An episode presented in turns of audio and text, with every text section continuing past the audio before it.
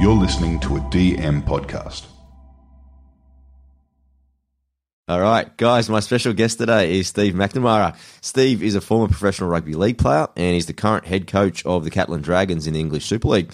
His impressive playing career includes nearly 350 first grade games, which began at Hull FC, took him to the Bradford Bulls, Wakefield Trinity, and also Huddersfield Giants. And he also represented both Great Britain and England in international football. Post footy, he has successfully transitioned in coaching. I did mention he's currently head coach at Catalans, but he also won the 2018 Challenge Cup at the Dragons and has also previously been head coach at both Bradford Bulls and the English national team. Also adding to his impressive resume has been a stint in Australia and in the NRL as assistant coach to Trent Robinson at the Sydney Roosters and also assistant coach to Stephen Kearney at the New Zealand Warriors. I'm uh, honoured to welcome to the podcast Steve McNamara. Steve, welcome, buddy. Thank you very much. All right, mate. First things first, because actually in the prep to doing this, one of the most impressive things I saw from you, mate, your TEDx speech. So I was going to ask just a little bit off the kind of cuff to start. Compared to your playing and coaching career, was it nervous to kind of prepare for this and then deliver this TEDx talk? Very, very. You know, I got asked to do that, and um, I didn't quite know exactly what should be doing, how I should be doing it. Did a little bit of research, and uh, you know, when you're in the the rugby league environment, when you're, you're, standing up in front of a group of people, you know, you get used to that. You know, but yeah, this was completely new, uh, completely different. Challenged me, took me out of the comfort zone, and uh, I was glad I actually did it. You know, it was a, it was a good opportunity to do something like that, and. Um, yeah, uh, I wouldn't say I enjoyed it because it was nervous and all that, but once it's done and it's out of the way, then uh, yeah, certainly it was a good thing to do. Yeah, man, I thought it was actually quite valuable, especially sporting. Yeah, I think sporting people get a lot out of it, but I actually think the yeah. business world, like some of the little things that you brought up and some of the things that people probably don't consider, I thought it was valuable for them. So I think it's an actual avenue into a different field. I reckon, man. Yeah, uh, you know, without a doubt, the business side. The business side is really interested in the sports side. You know, there's, there's mm. no two ways about that. And you, uh, you know, you speak to people in business, and they all want to understand how things have worked. And I, and I think, you know, thinking back, one of the subjects there was it was what the talent that whispers. Don't look for, you know, don't look for the talent that shout. Looks for the talent that whispers. And and basically, that you know, what we were talking about there was was that you know we we can all go to a, an under 15s game of rugby league and all pick the best player out because he's generally the biggest, the strongest, the yeah. fastest. But look for the talent that whispers. Look for the you know the kid who you know has maybe not had the he's not as mature as the others. He's not had the same upbringing. He's from a split family. He's not had the support mechanisms, but yet he's competing at a reasonable level. And yeah. and don't always just look for the things that hit you straight in front of the face. You know, look look for look deeper than that uh, and explore some of that. And um, yeah, it was it was a good uh, it's a good way, and I think it's really relevant in rugby league. It's a, an early maturation sport. Like I said, the standout players stand out from an early age, but quite often the very best players. And I use Jamie Peacock as an example. Who was mm. the, the, England and Great Britain captain for ten years. He, he he never came through until he was twenty one. Yeah, you know, which which is which is late in England and uh, his talent, you know, it was whispering there, it wasn't at the forefront of it. And if we'd have give up on him, we would have lost our Great Britain captain for 10 years, you know. And, um, you know, it's as good a story as, as you can get for a player who, um, like I said, wasn't the standout star as a young player. Yeah. J, JP's an actually interesting one because before he made it in first grade, he spent a year in Wollongong. Yeah, so he kind of plying his trade. But again, in my research, I found out that you actually played lower grades at St. George. Yeah. So how much was a grounding except because had you already played first grade though in England before you came to the St George? I you? had, I had it. Yeah, it was really interesting. I mean, look, I signed for Hull FC when I was seventeen. Yeah. My first professional coach was Brian Smith. Mm. Brian Smith, like I am so fortunate, so so fortunate that he was my first professional coach. I had a good upbringing. My dad was a coach of coaches. Yep. Uh, you know, my dad, you know, uh, brought me up in the right way and, you know, made some sacrifices for me and everything else. But then you get handed over to your first professional coach. Brian Smith came in and he was incredible. He, he, he taught, uh, he taught so much. He knows more about rugby league than any other coach I know. Yeah.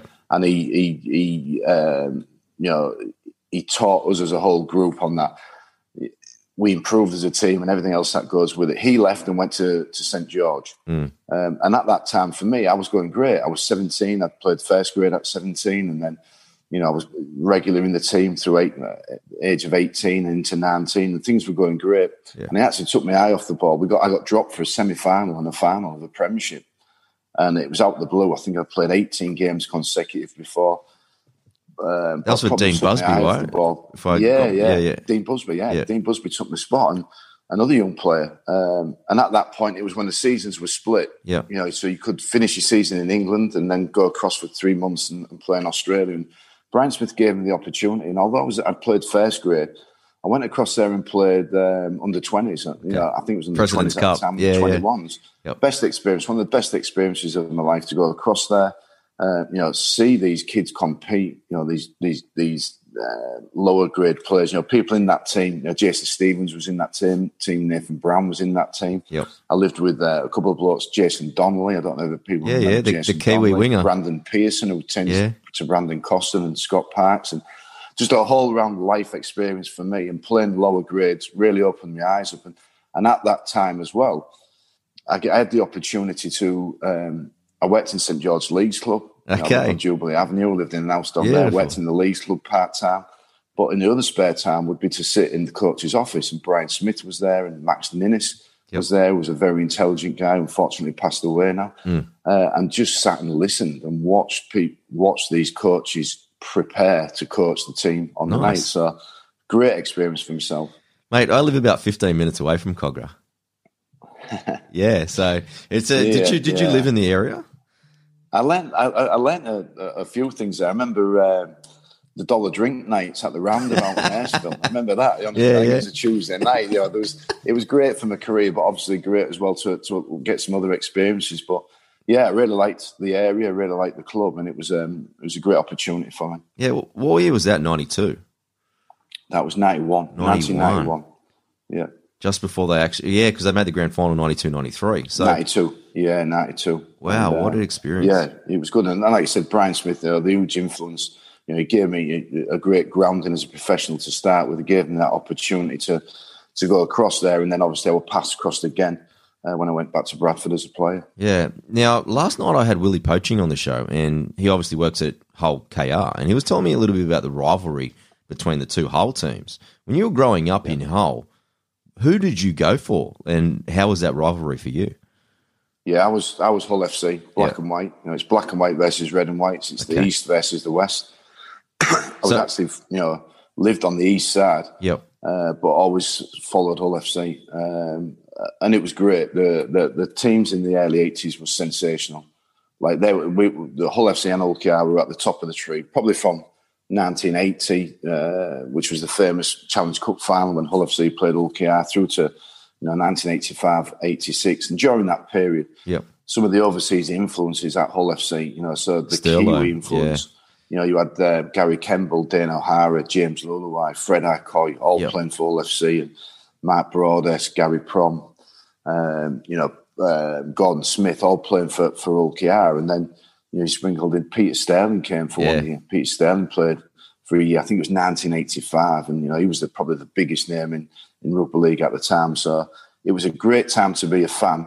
Uh, but the rivalry was intense and is as intense as ever now. Yeah. What about your mates? Were your mates Hull, Hull KR?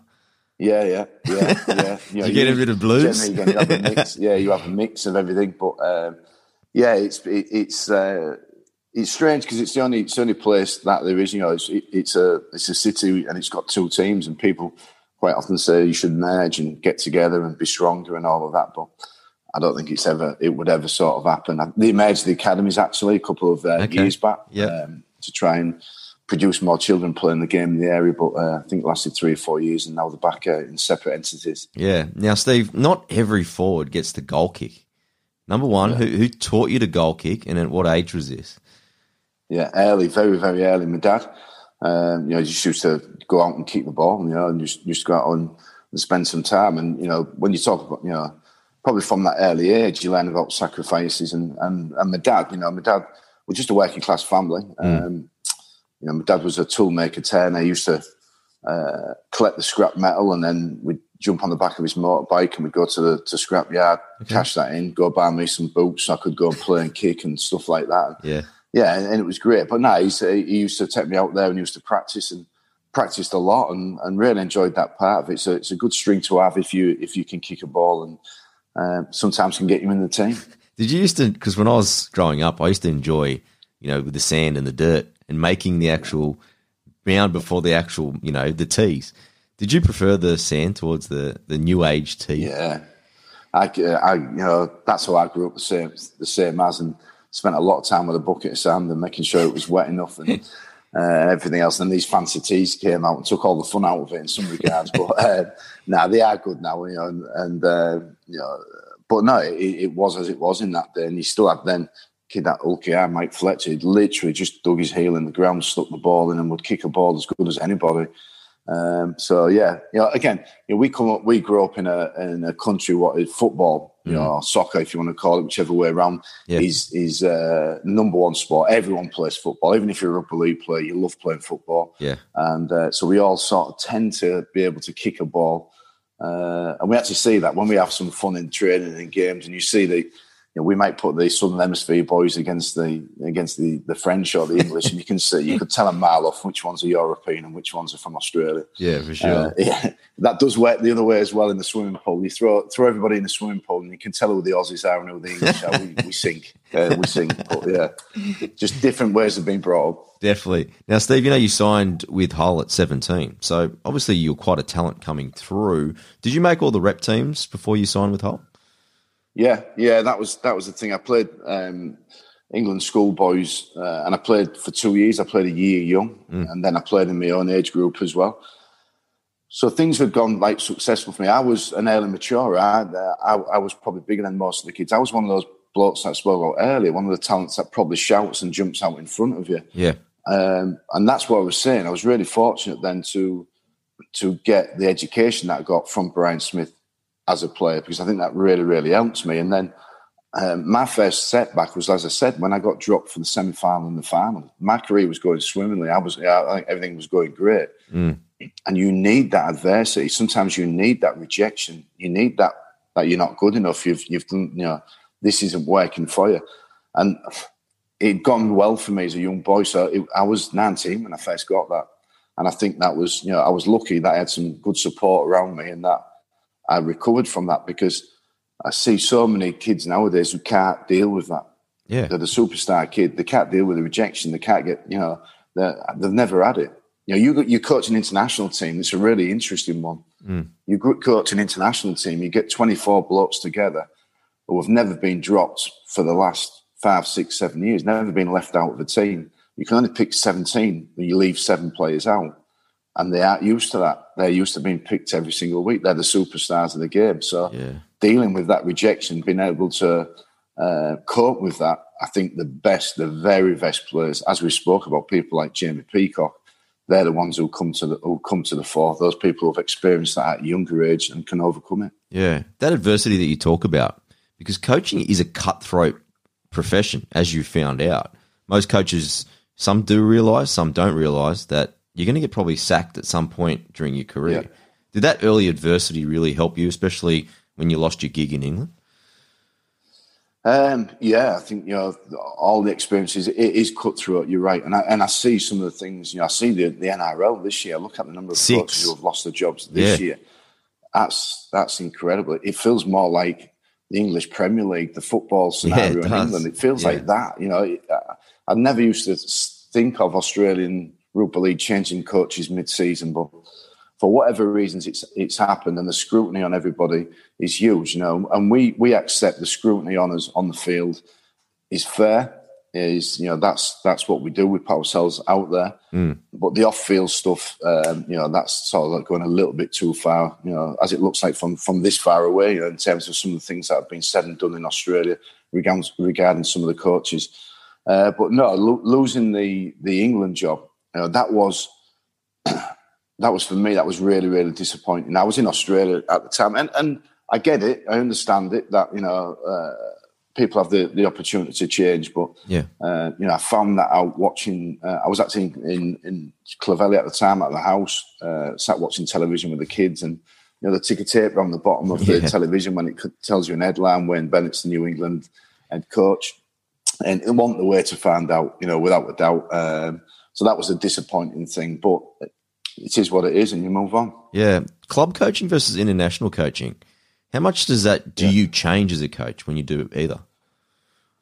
I think it's completely different. I think there's, there's some similarities with it, but with the international team, you you don't work with those players day in day out. When you Yeah. when you're a club coach, you work with those players all the time. You get to know them, you know, really really well. You know, it's a team, it's a club. You know, all of the bits that go with it. Internationally, and this was one of the things with England. uh, I was really fortunate that I was the assistant coach for England before I got the head coach's job. Yeah, I think in some in some um, in some environment, it's best to be fresh coming in, completely fresh coming in. You change your coach and you want a fresh start. But when I took the job over from Tony, I was fortunate that I was the assistant because what I'd done is I'd seen the difficulties that Tony had faced as the head coach. yeah, I actually saw some of the problems that, and it wasn't mistakes that Tony made at all. It was just the problems that was faced as an international coach. If I'd have been fresh coming in, I would have not have seen those problems. So I, as an assistant, I saw that. Hang on, this isn't like club coaching. This is different. We, we have to, um, you know, uh, fix some things that will make a difference for us, rather than messing about with things that are, are not really going to make a difference. And the things that I saw there was we had to create a two-team mentality with England. Hmm. England was a, a team where the coach would ring you up once or twice a year, say, hey, "Congratulations, Tristan, you've been picked for England. Come and turn up, play a game, and off you go again." And there was no there was no feeling of of being a team. Okay. You know? Yeah. So we had to create a two-team mentality that you played for Leeds and England, you played for St Helens and England. You felt you was part of two groups, and that wasn't the case. You know, so you know, we set about uh, meticulously sort of working around that. And then the other thing there was what you have the luxury of, particularly as an international coach, is um, you know call it addition by subtraction. We actually could add to our group, strengthen our group, not by bringing something in, but by taking some things away. okay, And by that, I mean some personnel, some playing personnel that just weren't right for the England setup, the England group, if we wanted that two team mentality at that stage.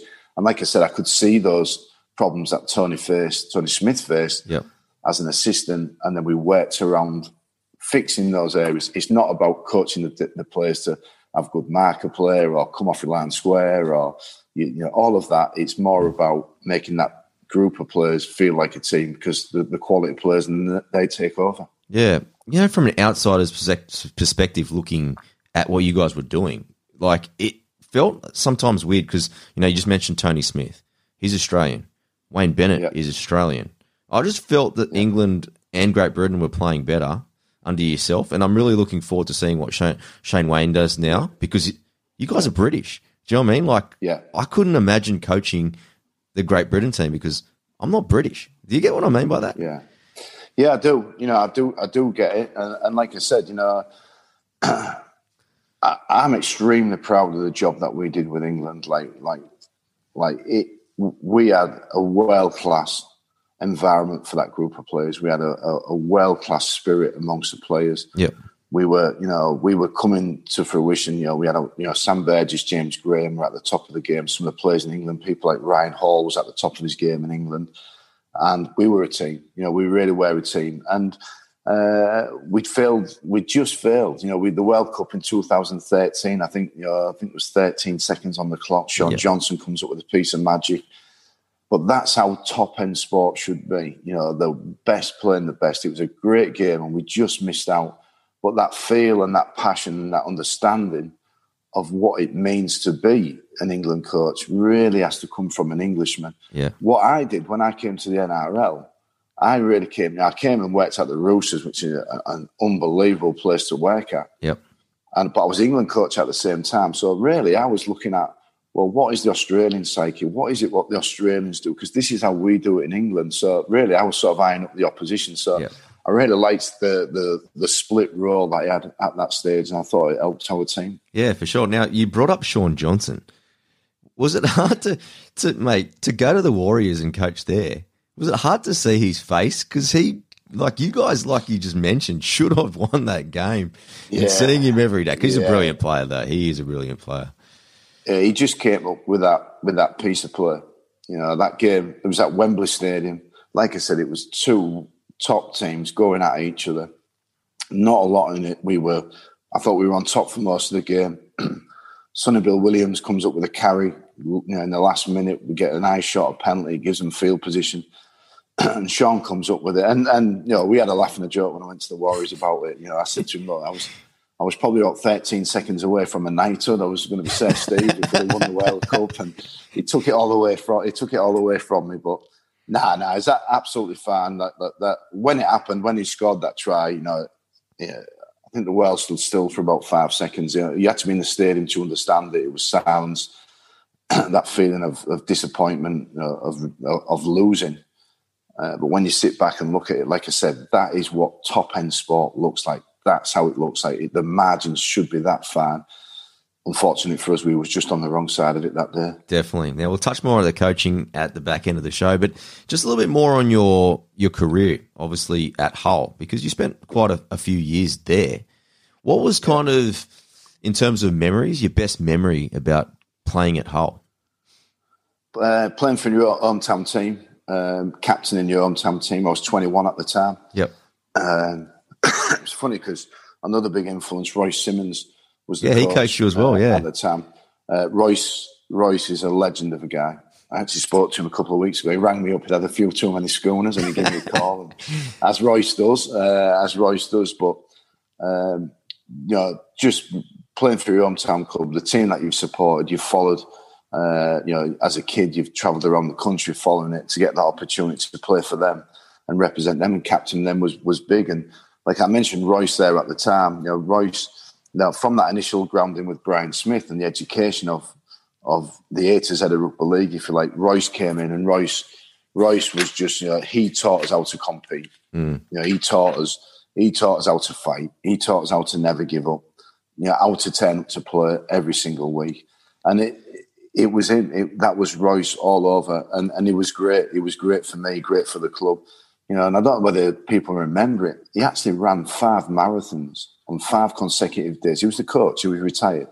But we wanted to sign Des Hasler. And we never had the money in the budget to sign Des Hasler. Wow. So he did a fundraising event and, and he ran five marathons, five consecutive days. He lost all his toenails. He could hardly walk. But he did it. And he raised the money to sign Des Hasler. We brought Des Hasler into the club. And again, you know, when you're a, a player and you're being coached by a person with that sort of commitment, it rubs hmm. off on you. For sure. Now, Royce actually coached only a couple of years after he retired because he played in that grand final. where He, you know, he got to win a grand final in his last ever game. Like, I'm not sure if you guys got to see that game live, but no, I, yeah, I remember yeah. that as my first because I started supporting league in '89, but '90 was my first. In '90, I was like seven years old, so that was my first memory of watching a grand final and watching him and MG just cuddle as he's scoring a try. But he's literally coaching you just a couple years later. It must have been amazing to see this superstar from Australia and pick up these tricks from him. Yeah. Yeah, uh, you know, he scored two tries, didn't he, in that final? Yeah. Was it two? He I think he scored, wasn't yeah, two. One in the first half, one? Yeah. one in the first half, and then one off MG to wrap it up. Yeah, like a dropout, yeah. And uh, no, he wasn't. And we, you know, from England, like we, know, maybe we did this too much as young kids. We put the Australians on pedestals because it was, you know, you you you remember in, in 82 and 86, or you Mm. might not remember that, but 82 and 86 and 90, the, the touring Oh, kangaroos the were were like, Yeah. like they were we all just as kids we just wanted to go and watch and see these superstars of the NRL and Royce was part of that of all that crew coming through so yeah to see to to see that him doing that to then watch him in the grand final and then for him to come across and coach us uh, we were fortunate we were fortunate as a group that we had a, a couple of people like that and then when he brings someone like Des Hasler across you know, I'm 21. I'm the captain of the club. Yeah. He's made me captain, but I've got this 33 year old Des Hasler who was just like, again, when you talk about commitment and the way to train and the way to prepare, you Mm. know, we've we've got probably the world's best there in, in, in our ranks as well. So, yeah, really good influences. The madman Des Hasler himself. Mate, 92. Did you tour Australia with Great Britain? Yeah, yeah, I did. I was um, I was on holiday. Uh, I was in a standby squad. Yeah. I remember going on holiday to Greece. I'd been there one day and uh, got a phone call. It was on the there's no mobiles. then. It was like in the hotel room, and the England manager called me up. Said we've had an injury. Les Holliday's got injured. Yeah. Where do you want to come? You've got an hour to decide. And I said, mate, I don't need an hour. I'm, I'm on my way. So tell me where to be, what to do. And uh, yeah, flew out. I think I went from a Greek island into Athens and then into London to get a, a visa and then direct there into into Australia. I remember I remember landing at S- Sydney Airport. Myself and David Mayes, a lad called David Mayes, were called up and Yeah. we uh, we got the the chauffeur took us across in the Manly Pacific and takes us in and says, "Oh, the boys have got a day off tomorrow." And as you walk in the reception, they're they're all there on the drink just on the table, singing songs, and I thought, "Wow, this is uh, this is uh, welcome to the Great Britain tour." But Yeah. oh, awesome memories, great memories. You know, Ellery Hanley was on that, Andy Gregory, Shaun Edwards, all those types of people. So again, it was um, yeah, I was just lucky to to uh, do that Yeah. uh, and get on that tour and play some midweek games. Did you get to play? Because see, my brother he supported Parramatta, and you guys played him in one of the midweek. You remember when Yeah. Martin Offiah had to race Yeah. Lee Oudenryn? It was that day. Yeah, I do. Did you play that I game? came. No, I came just after that. I came just after that, and we. Um, I do remember that, but I came after that, and we played at Newcastle. Then we played um, up on the Gold Coast when Wally Lewis was coaching yeah. Okay. the Gold Coast, and then we went across Seagulls. to New Zealand, and we played uh, a couple of games and a couple of tests across there as well. But that was the year '92 where Great Britain beat Australia in Melbourne at That's Princes right. Park Yep. and beat them convincingly as well. And it went to a decider uh, up at Brisbane Lang Park um, the week after. Yeah, back in those days, Great Britain had a bit of a habit of winning that first game. It, it used to because we used to come up like watch, wake up early and watch these kangaroo tours. You know, you mentioned a few of them, but mostly mine was ninety and ninety four, and we lost both first tests in both those series, Yeah, and really sent a rocket up here in public in Australia. We really thought we were going to lose those series. yeah, yeah. I mean, um, and that's been the habit. You know, we, we've we've not been able to. We've probably not, well, we haven't beaten Australia in a one-off test for for long, you know, too long now. But in terms of that actual test series, winning an Ashes, winning a World Cup, we've not been able to get across the line, and that's been the thing. We've been good enough for one game, but not good enough over a period of time. So, uh, but yeah, the, look, regardless, the, the the level of competition has always been fierce. It- you know, it's always been fierce, and it's so interesting. It's interesting to see in the NRL now. It's you know because again, when I was coaching at Bradford as a young kid, you know, at that time at the club, you know, we brought Sam Burgess there, George Burgess, Yeah. Tom Burgess, Yep. John Bateman, Elliot Whitehead. Wow, if we could have kept that crew together at Bradford, What a pack! you know, Yeah. there would have been some, but I just think it's a credit to the English players. We don't have as many players as you do in Australia, but the ones that have come across the NRL have been fantastic. You know, without a doubt, they've really added value to your competition. Yep. We've just got to pull all that together now and, and get across the line in a, in a test series. Yeah, totally agree, mate. The first time I actually watched you play because I support the Sharks, and '97 you were playing for Bradford, and you played them in the World Club Challenge. You obviously we came over there, and then you came over here, and then obviously you also played for Great Britain when they sent the Super League Australia. So I got to see you play a little bit, and I was quite admired Yeah. by this. You know, your work rate and your defence was was just first class. But Yeah. how did you first get that Yeah. move to Bradford? Say again, sorry. How did you get that move to Bradford? Well, I was all FC at the time, and uh, the ambition of the club wasn't wasn't great at that stage. Um, Brian Smith had come back. Uh, he came back and coached Bradford. He took the job there and made an approach there. I'd actually agreed to go to Wigan just before he got the job, and then it sort of all changed around. Brian came there, and uh, the opportunity came to to go to Bradford. It was uh, the start of the Super League. It was the start of the summer era. It was probably one of the best times uh, for rugby league in England. The start of the summer era, Bradford Bulls, Leeds Rhinos, Wigan. There was huge crowds, uh, lots of interest, and that team that uh, Brian put together at Bradford uh, was probably the first time I've been involved in a team where all the pieces of the jigsaw fit together. Like he, he put this group together, what was a strange group. You know, individually you'd look at us and go, not quite sure with all of this, but it fit together.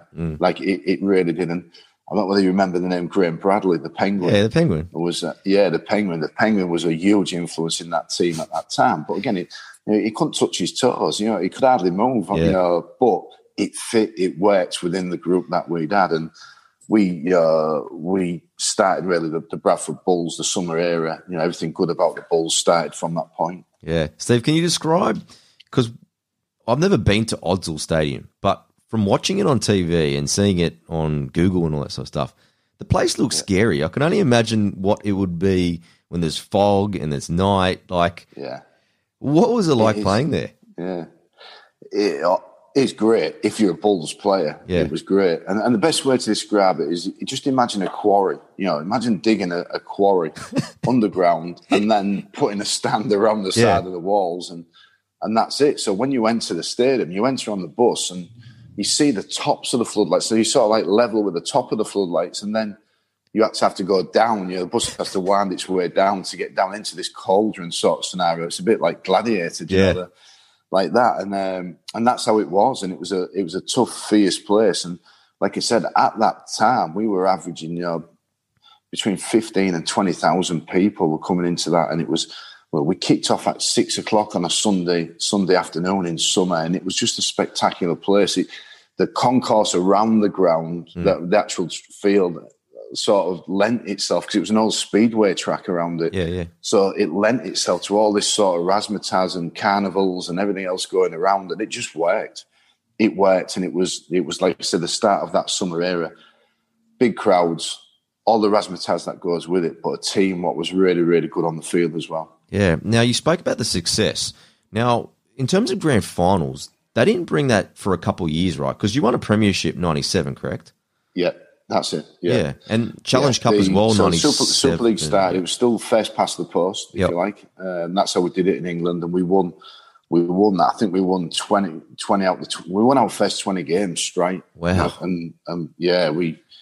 Uh, and it was great because we was on yeah, we was on five hundred pound a win at that time as well. So we were like we were like every week we we was like this is it, this is us. Um, but yeah, we, we won the, the title that year, and then they brought the prem the actual premiership as it sits like in Australia now in '98 uh, grand final. We missed out on '98. We didn't have a great season '98. '99, 1999, we returned and played our first grand final at Old Trafford. We got beat in that game. Um, but yeah, and since then, obviously, that that's the way the competition's been run since. Yeah. Now you've won a Challenge Cup as a coach, and obviously you've played in a couple as a as a player. The Challenge Cup versus the Premiership. What's for us? Can you describe it for us from Australia? We we had this conversation last week with our with our playing group. We played the Challenge Cup last week. Yeah. we were in the um, Against Wakefield, 16 right? Yeah. yeah, against Wakefield. We played Wakefield, and we actually sat the group down for the benefit of of people like um, James Maloney, Israel Folau, Yep. some of our overseas players to actually ask them, do you do you know what the Challenge Cup is? Do Mm. you understand what the Challenge Cup is? Do you understand what it means in our game? Um, and just went through the, the the history of it a little bit, you know, and, and so on and, and so on. It was the first trophy that, as a Catalan club, we've ever won, so it's, it's huge in our recent history as well. Uh, and you can't underestimate it. And I think it's one of those games, isn't it, where I know the Australians used to wake up early. Yeah. Was it early or stay up late, whichever way around it is. Yeah, it was. It was about two or three o'clock in the morning. Yeah. yeah, it was probably the one game that you would probably get, and it was because it was it's live on BBC. Which again, you know, the games are on you know Sky TV, the regular Super League games. BBC, I think we had, I think it was 1.4 million people watching last week. It's Wow. a huge thing. Yeah. You know, it's, it's different. So trying to choose between that is really, really difficult. Uh, and we often have that debate ourselves. So I think the best way is you go hard for both of them. If you keep going in them, you keep going. If you fall out of one, then you, you turn your attention. But it's got that tradition. That's what it has got. It's got that tradition. And the trophy is a sensational trophy. Yeah. And it's Wembley. Know, Wembley is is iconic. You know, quite, quite often people don't talk about the Challenge Cup final. They talk about Wembley. We're playing at Wembley, and um, that's what Wembley does. So, yeah, very hard choice for me. I'm not sure. Uh, I'd love to win a Premiership. That would be the ultimate now for us as a Dragons because you know we haven't done that yet. Um, but yeah, we never give up on the Challenge Cup. Yeah, Steve, watching the highlights the other day of the cup that you won, one of the things that, that really does stick out is they let the coaches lead the team onto the field, which is amazing because most coaches, it looks, it's like the only sporting event in the world. I can't even even think about football where the coach gets to actually lead the team on the field. What's that like? yeah, that's that is sensational. It's you know the chairman, the owner goes hmm. at the front, then the coach, and then your team follows behind you, and that's a you know for the coach, it's good. It's part of it, and you get the feel for it. Yeah. But it's more for me for the owners of the club. The owners invest so much of their own time, their own finances into an organisation, and, and you get your one day out.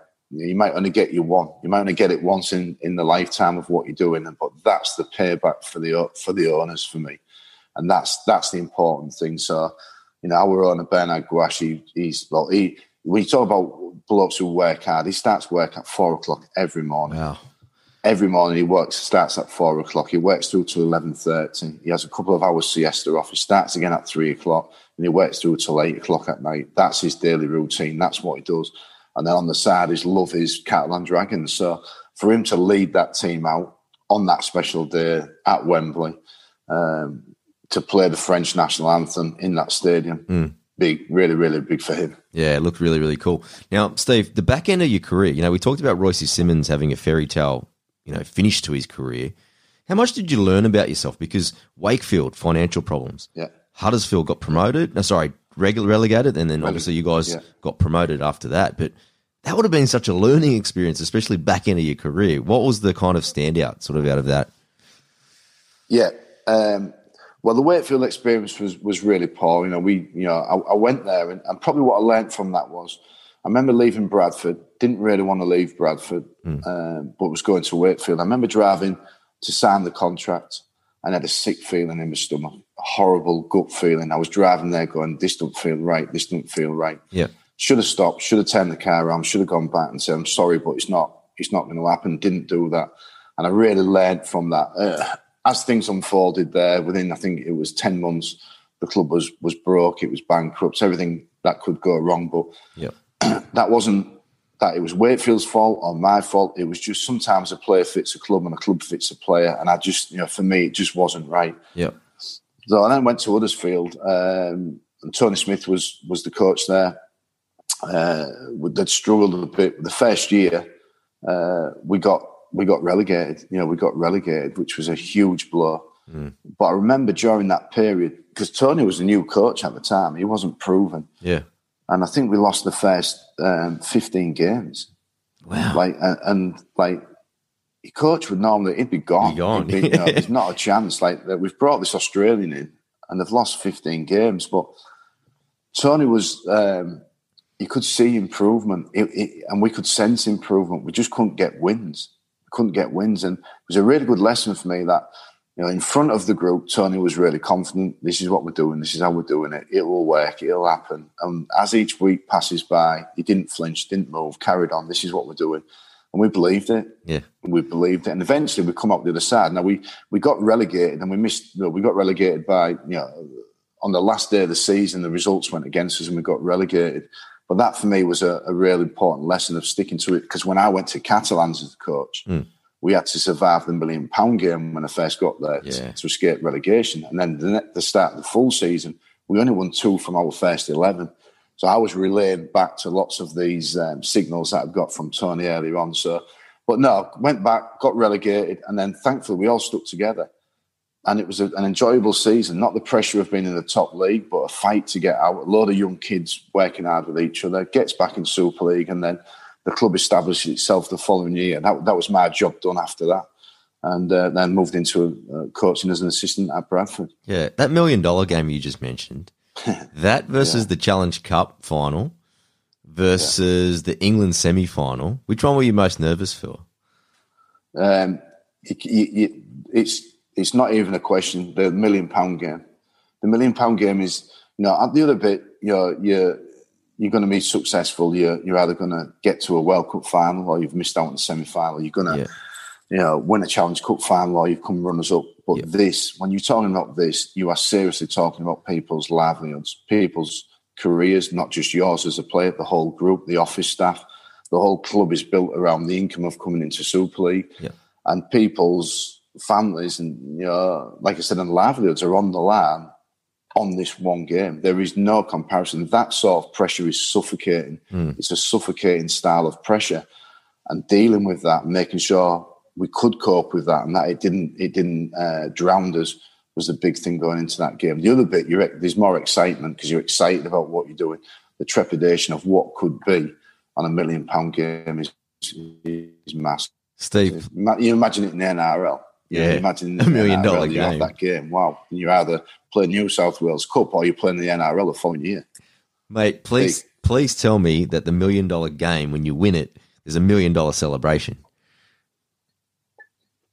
Do you know what? It was one of the most subdued from the playing group, and respect, uh, a huge respect to our playing group because they were playing against friends on the opposite team. Yeah. but they knew what the consequence of of us winning that game was. So when that final whistle goes, there wasn't a wild celebration. Um, there was, a, a, I think it was a year or two before that, Salford beat Hull KR with a, a golden point drop goal, and the emotions got over everybody. But our, our playing group at that time, led by Sam Moa in particular, Yep.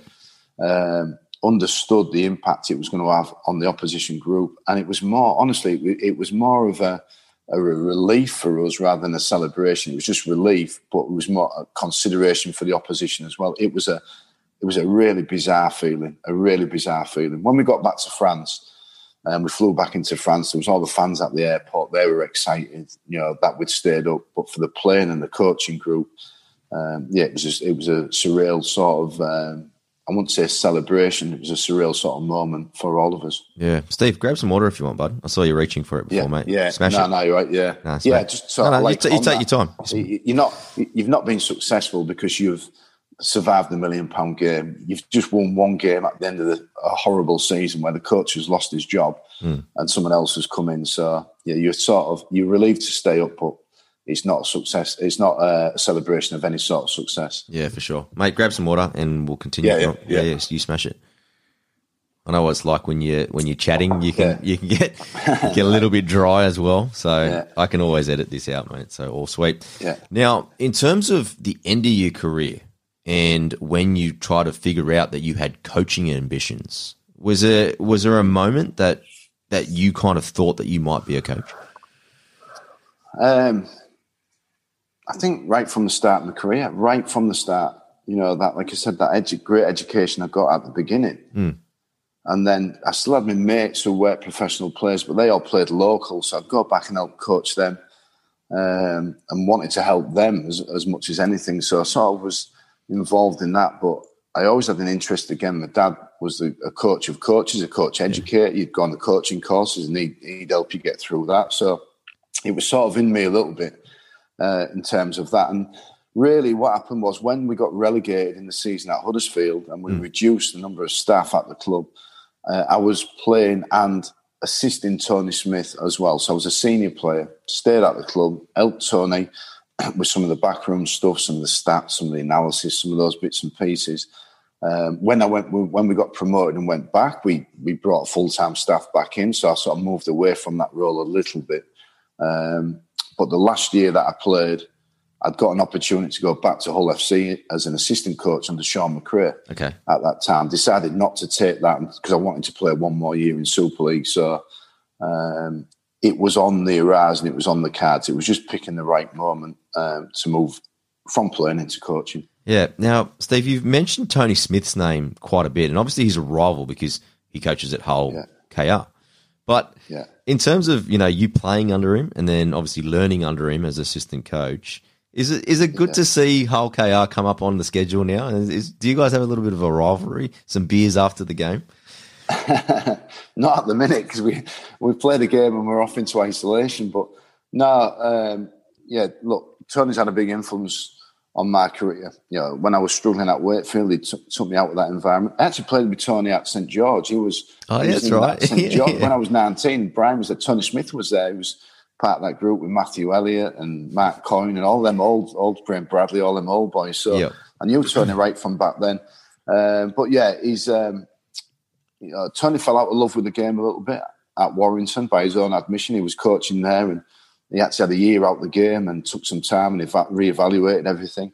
Uh, but he's come back and he's come back at Hull KR and uh, he's brought them back into uh, into play in a style that is different to everybody else in the competition. I won't quite go as far as saying that it's like the Walker Brothers style, but they Yeah. take some risks at Hull KR. They're, they've maybe not got some of the ammunition that some of the other clubs have, but they're certainly throwing plenty at you, and that's credit to the Tony's coaching. Yeah, for sure. Now, you know, developing your own career as assistant coach first.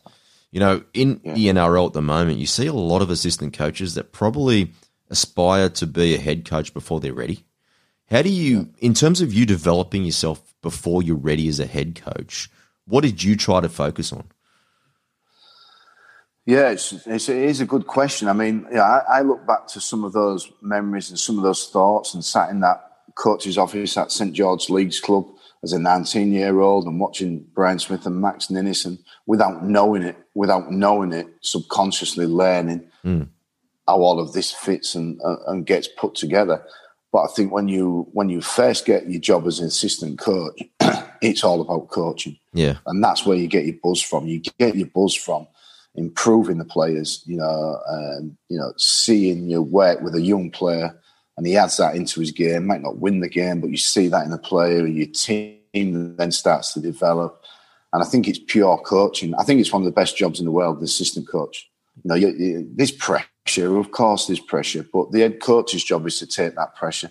And as an assistant, if you just concentrate on providing the best coaching you can yep. to support your head coach because your head coach is going to get distracted, moved into different parts, different areas, particularly in England where we don't have as many support mechanisms around the head coach as you might do in Australia. There's some, you know, you look at Melbourne with Frank Ponissi around Craig Bellamy and some of the other people to support the club. Yep. Same at the Roosters.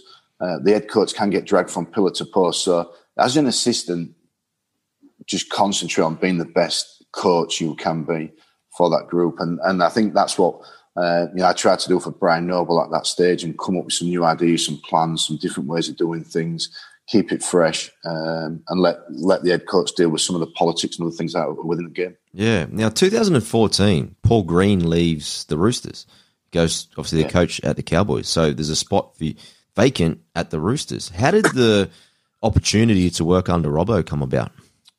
Well, uh, it was interesting. I'd, I'd um, again, you know, at various stages as an England coach, I'd visited uh, Newcastle Knights mm. when Trent was an assistant there. I think Trent was an assistant to Brian Smith at the Knights, and then Brian went to the Roosters. Trent went to the Roosters. So I passed across the uh, a, a, couple of times on that. Yep. Uh, and then there was. Um, uh, you know, a couple of opportunities where I think Trent had come across to England whilst I was at Bradford, and so we knew each other. We, we knew each other. He'd seen how I'd worked and I'd seen how he'd worked. He actually offered me the job in 2013. Okay. Um, he actually offered me first then, and I had to say no because it was the World Cup year for England. We were involved in that, and I couldn't at that stage take the time out. And yep. uh, I remember actually driving down uh, from Bronte, driving down the hill towards the beach there, and I'd said no to him and he said, "Look what you've missed out on." I'm looking at this view, thinking, "What have I done here? Like this is like, wow." But um, uh, but then you know the opportunity come again in 14. It was a year after the World Cup. The England role was evolving. I was deciding whether I was nearly close to going to rugby union uh, and working in rugby union. Uh, decided to stay on as England coach. So let me do the England job part time, and Trent offered me an opportunity again. So it was a big decision because at that stage it was right for me but I had a family and the kids were 12 and 13 years of age. So they were at high school in England and yep. you know, disrupting them at that stage was a, was a, a big ask, but one that I've got to say it was probably the three best years of our lives across there as a family in the eastern suburbs at the Roosters. I can't speak more highly of the club or, and the area. Yeah, it's really interesting because I had Fitz on at earlier this year, and he's been offered so many head coach roles – and he doesn't want to leave. But I guess it just goes to show how good a club it is to be at and the support mechanism yeah. that Robbo and obviously Politis has created as well. What is yeah. it like, like in that regard? Yeah, when you talk, I mentioned the word sort of jigsaw earlier on. When I spoke about Bradford Bulls and the actual team on the field, how that fit, I think there's a there's a pretty much of a perfect fit there at the Roosters. There's a jigsaw, there's a puzzle, what all comes together to create what they've got. Now, the Roosters have always been situate, situated in that area. They've mm. always been in the glamour part. And anybody who knows it, you know, on the edge of the city, close to the beach, it's the eastern suburbs and everything else. So it's always had the attraction to, for, for players to go there. You know, it's had the finances to do that. But, but the jigsaw that they've put together there now, and I mean, don't just mean the coaching staff, I, I mean the backroom staff as well. You know, some people in the back room there, Kathy, and Alex and you know and D work in the back office. All of this, how it all comes together. The physical performance team, Yep. led by uh, Travis Toomer, the the medical by Steph Brennan. They've got um, some stability. They've got some excellence there. They've got stability, continuity, consistency. It's a place where players want to go. They've now created this environment, what uh, is successful and will continue to be. But for me, one of the most impressive things that they've done, which they haven't been renowned for, is they have started to produce their own players. Yeah. You know, you look at Nat Butcher, Victor Radley. Um, oh, there's, there's so there's, there's so, so many of them now uh, who are coming through that system, and that's something that I think is a, one of the biggest differences for them now. Because if you've got those juniors coming through consistently, you will continually be able to manage your cap. You will continually be able to be strong. And I think what they've put together as a whole group there is, is sensational. It's it's uh, it's flagship for the game. Yeah. You, you know, you talk about those strengths of junior development. With your role at Catalans now, how hard is it to establish that ju- junior development within that area? Yeah, that is one of our that is one of the challenges now. You know, when I first came in, the job was to survive the competition. Yeah. You know, we had to survive. Then we had to build a a first team roster that could really compete. We sort of did it the opposite way around, and now it's really challenging to everybody in this area to produce French talent. And we've got some coming through. We've finally got some coming through, uh, and it's exciting to do that. But in Australia, look, you have so many junior players playing the game, and everybody in Australia will say we want more players, we want more juniors playing the game. Of course they do, but Yeah. compared to England, you've got a vast amount of juniors. England says the same. Though England have got lots of junior players, but they all want more. France is even below that. So what happens in France? You can't. It's not a conveyor belt in France. You can't get a kid and go, Do you know what? He's not good enough. Toss him away. Let's bring the next one in. You have to polish every single one of them and keep polishing them because you might get that late developer. You might get that Jamie Yeah. Peacock. You might get that person. And in France, that's a challenge to get them involved in the game, keep them playing the game and they might develop a little bit later than than they would in Australia. But uh, we'll get those players coming through. Yeah, I've really enjoyed actually the start of the season before. Obviously, you guys got put in isolation. Some of the players in your team, like I've always enjoyed watching Sam Tompkins play. Obviously, Yeah. Jimmy won a premiership with us, and then Israel Folau, before everything that happened, he, he was a rugby superstar, and then obviously a rugby league superstar.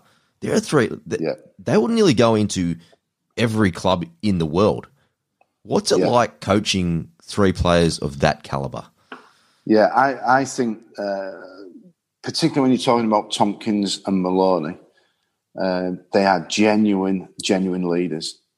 And and the, some some of the things I learned, you know, lot, so many things from coming to Australia, but looking at the teams that win premierships, looking at Melbourne when they had Cronk, you know, in that team, uh, the best half, looking at the Roosters when they won it in 13, they had Maloney in that team. Looking at North Queensland, they had Thurston in that team. Like there's a common denominator here that that there's the team that wins it generally has that type of person in the Yeah. team, and they're they they're clearly good players, but just because you're an experienced player or a half doesn't mean you're a genuine leader. Hmm. And there's only so many genuine leaders about. I'm fortunate. Oh, well, the club have worked hard to get two of the best in Sam Tompkins and James Maloney into that group together. So that is uh, for us um, a, a real bonus. You know, so if you like, we've got the conductors in the team. We've got you know we've got the conductors that can run us around. When you add someone like Israel Folau into the group, you then add your strike. You know, so you've got the balance between conductors, we're running the show, they've got the strike, the blokes who can break a game up. You know, Sam Kasiano falls into that fold as well. He can change the momentum of the game. He can shift it by one play, one carry. Israel Folau can do that. And then you need a bunch of workers surrounding that, conductors and that strike, and trying to get that balance right. What is that exact number? What does that look like? Um, is hard to do. But I looked at the NRL and I look at the teams that winning. I look at how it all fits together Yeah. And those leaders, those people in those key areas. Luke Keary now, you know, look at Luke Keary now with the Roosters. You know, Yeah. you know, he's taken over that mantle, I believe, in, in the Australian game as whether it's a six or a seven, but he's the dominant one, and the Roosters have got him. So yeah, trying to get that balance, trying to put those pieces of that jigsaw together for us as a club. I think we're we're getting closer to that. It's just disappointing that the season's come to an abrupt halt right now. Yeah. When you first signed Izzy, you know, in terms of the media speculation, the pressure of that signature, what did you do yourself in terms of trying to keep that away from the group and not to let that distract the team? Yeah. Well, you know, putting it bluntly, I think my balls were on the line mm, on that, not anybody sure. else's. You know, and, and, I knew that. I knew that making that decision. I knew the, the controversy and the, what it would bring. Uh, but you know, I read the headlines, same as everybody else. My job was to to look at that situation, fully explore that situation, speak to Israel, mm. understand it, feel it.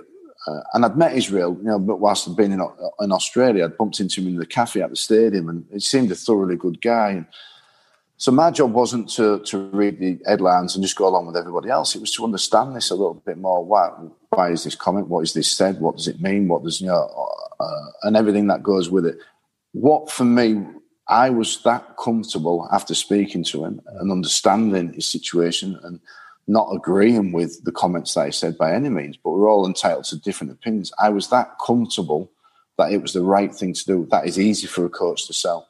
If there's any doubt yourself, you can't sell a project. You can't sell anything to anybody if you've got an element of doubt because that comes out in you.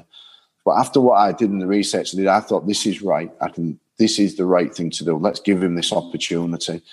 Uh, clearly spoke to the, some of our senior players about it uh, because it was, a, a, very um, touchy sort of subject, if you like, you know, and uh, you know could have had an impact on the team negatively. So I had to make sure it was going to be a positive impact as well.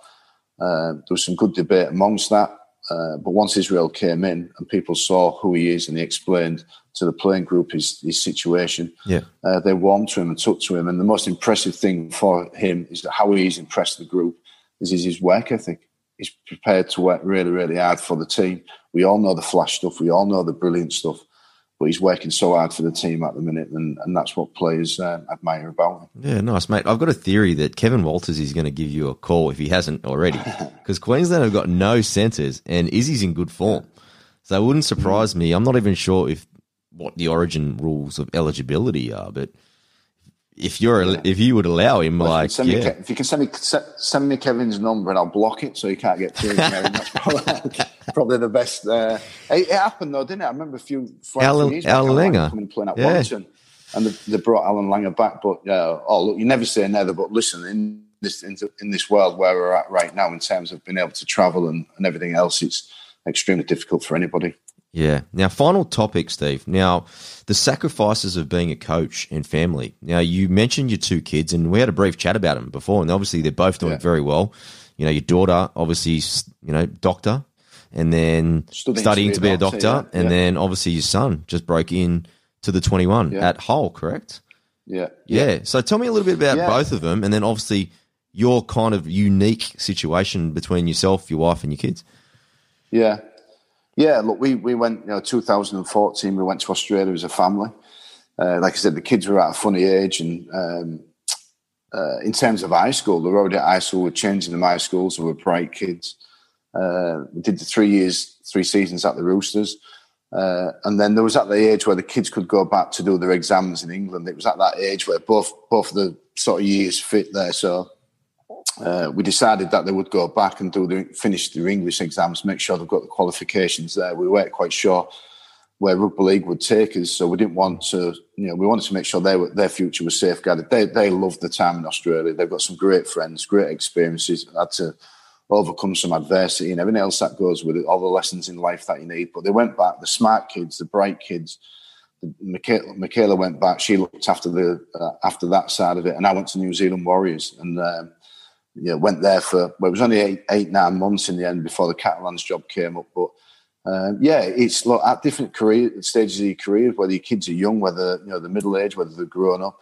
Uh, everyone goes through this, and at the minute, it's and it has them for the last what this number of years now, probably just over three years. Um, it's worked for us um, in terms of Michaela looking after the kids and, and me being out here doing the job it's not easy. It's a sacrifice. You're right. It is a sacrifice, but there's plenty of people do those sacrifices in, in any sorts of walk, walk of life. Look at the military service. You look at lorry drivers and whatever it may be. So it is what it is for now. And um, yeah, you know, like I said, it's worked out good. The kids are, are, both on the right track, which is the most important thing.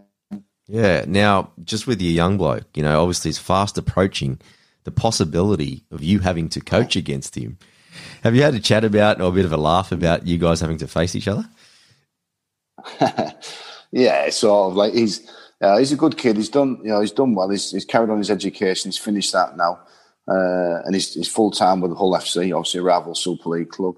Uh, and he's and he's forging his own way, and he'll, he'll, you know he'll either make it or he won't make it. He'll do it on his own, on his on his own steam, and uh, but he's a dedicated kid. So, but yeah, I mean, they, could come to that point where you know it might get an opportunity. It might not be this year, it might be next season, whatever it may be, uh, where we have to you know cross paths and, and, come across each other. It'd be very interesting. Uh, obviously, would imagine Nathan Cleary Ivan Cleary probably did that. But I think it's a little way off yet for Ben. He's 18. Like yeah. I said, he, he's doing okay, but it's a little way off, a little bit uh, off that point yet. So we'll, we'll cross that bridge when we get to it. Is he a forward like you? What's his style sort of thing? No.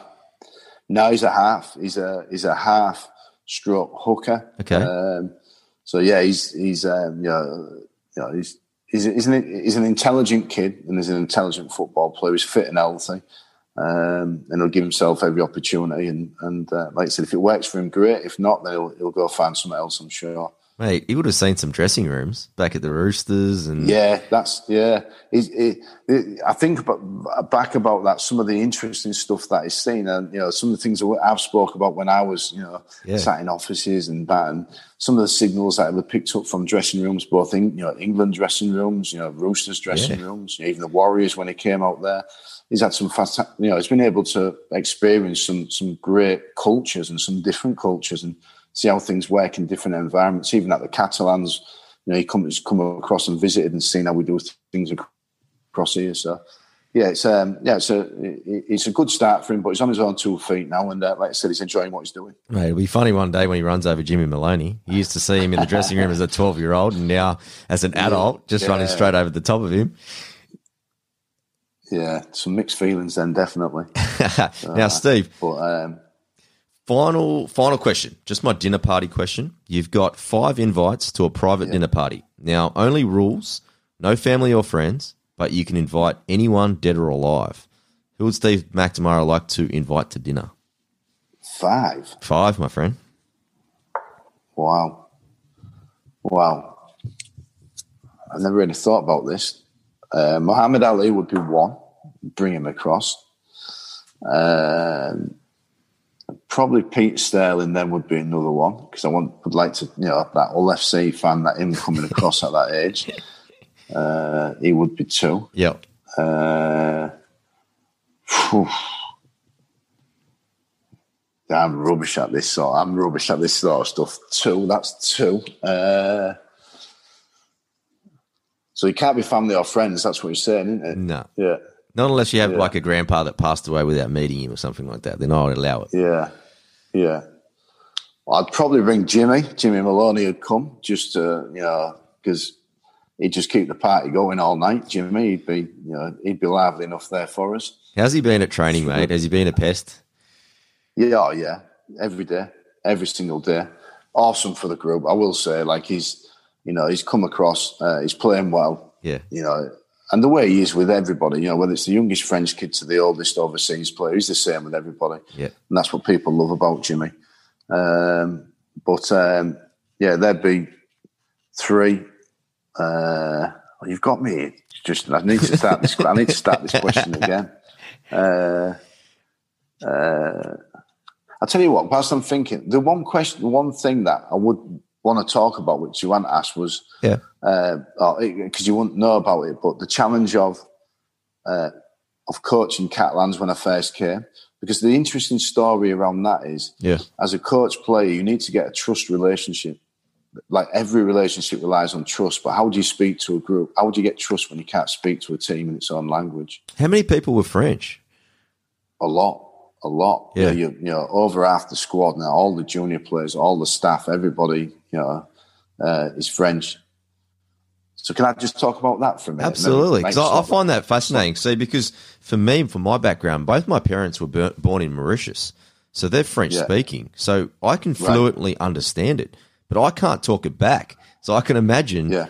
you arriving in France. I'm not sure if you knew how to do either, like what the challenges Yeah. of all that. So I find that fascinating, mate. So go ahead. Yeah, yeah. No, it was um, no incredible challenge because you you imagine you coming across to a team that's just changed its coach, so the team's not going well.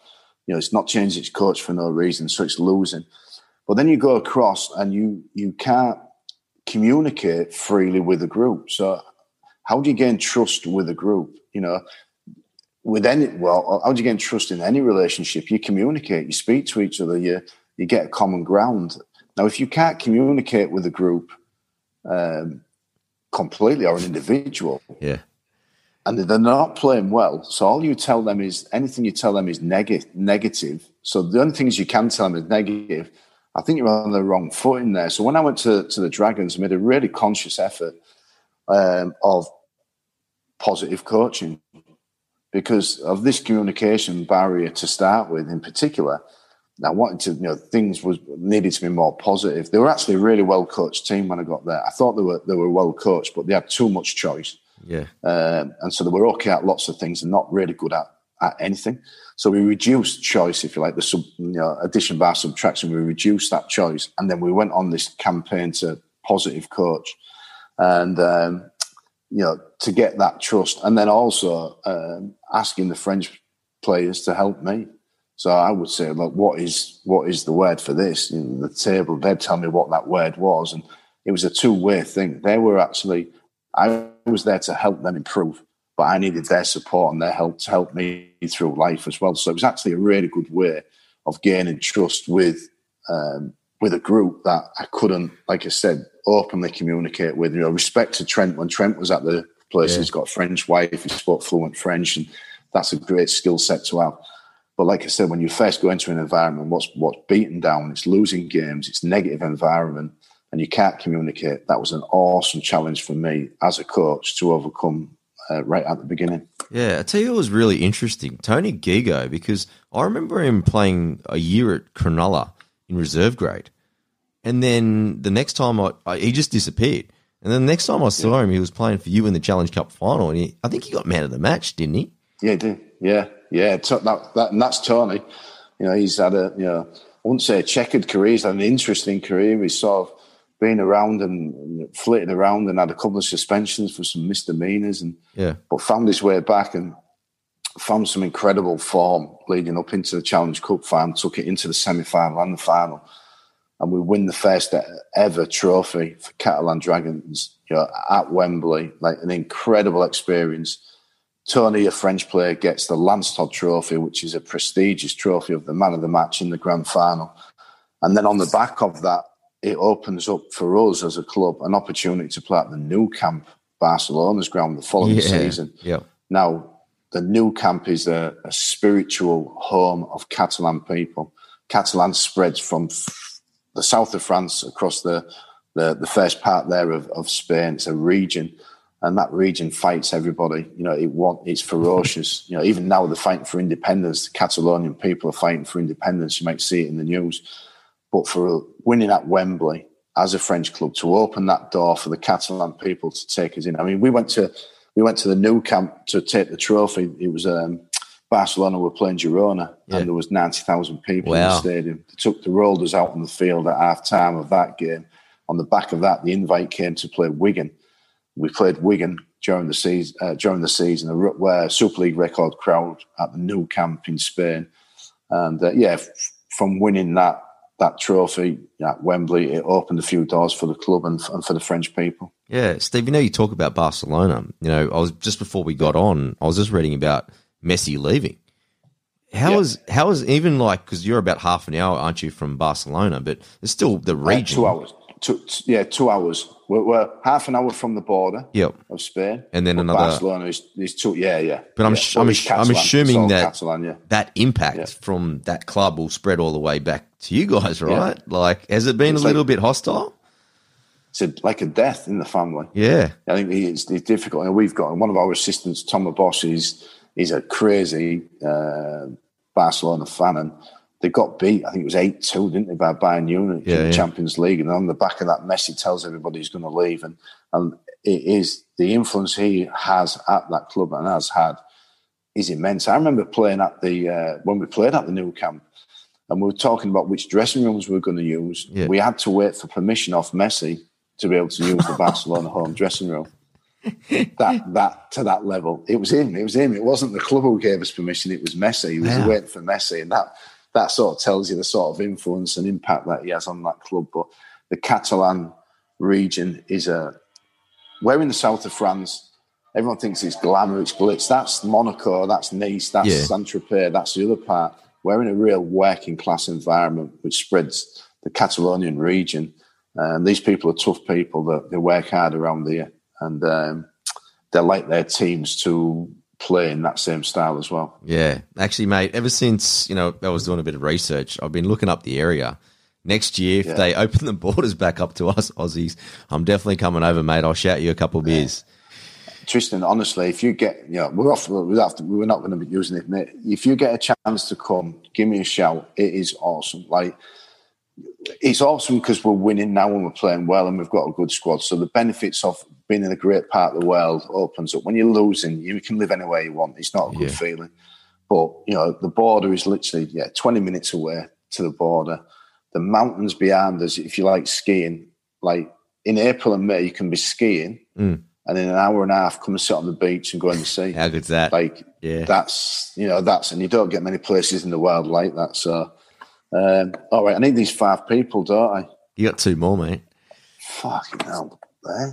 I'm gonna have to start this question again though. I just You had Muhammad uh, about- Muhammad Ali. You had Michael Jordan.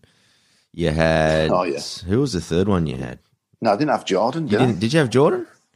No, I had I had Pete Sterling, Oh, Sterlo. Sorry, Mum- mate. Yeah, yeah. Muhammad Ali. Yep. You had Jimmy. You br- you're bringing Jimmy. So Yeah, I was going to bring you, Jimmy. you know you you're admitting that you're not because I just said no family or friends. So you're admitting that James Maloney's not your friend. He's a work colleague, not Yeah. a friend.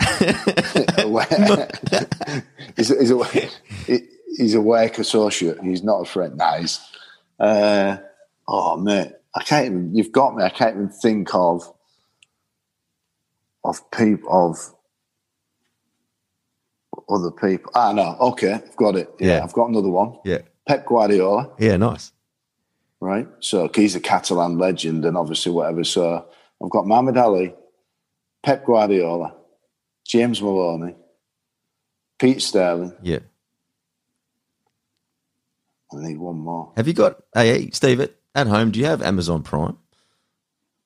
No, but I've heard about. Oh, is it- there's a that Manchester City show with Pep, and they Yeah, go behind the yeah. scenes and just follow him Yeah. around. It's brilliant, mate. It is brilliant. yeah, I've heard so. Yeah, there's one, there's a Tottenham one out as well. Yeah. on Netflix at the minute. Mourinho, that's supposed to be good. Okay. Okay, I'll go with him as well. So I'll go with Mourinho. You've just triggered me into there. So, so yeah. So my five guests would be Muhammad Ali, Pete Sterling, Yeah. James Maloney, Pep Guardiola, and Jose Mourinho. Actually, I've got one final question for you. Catalans Yeah. wins the premiership. They go treble. It's one, two, three. Would you ever? Because I've been hearing Eddie Jones wants to coach rugby league. Would you ever consider coaching another sport? Yes, and I have, and I, and I have done as well. And um, back in, like I said, in 2013, uh, we'd got beaten in the World Cup semi final. Yeah. and I was deciding which path and which way my career was going to go next.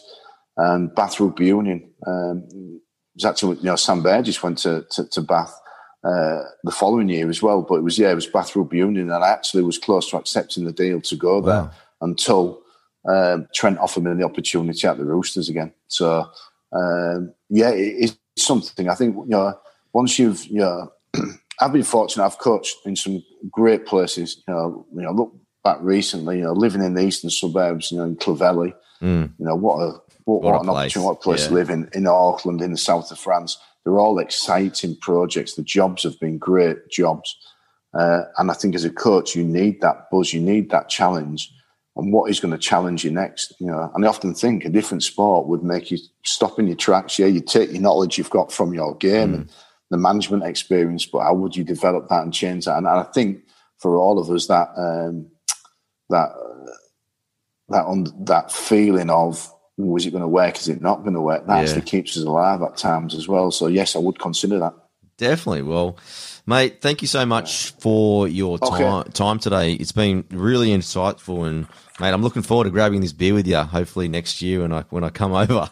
Fingers crossed. Fingers crossed. No, yeah, yeah, exactly. But mate, you're more than welcome. Stay in touch. Yeah, definitely. And all the best for the oh. team, mate. Hope the boys get better soon, and I'm looking forward to seeing Yeah. you guys in the grand final this year, mate. So all the best for it. Yeah. Cheers, mate. I Really appreciate it. Thanks a lot.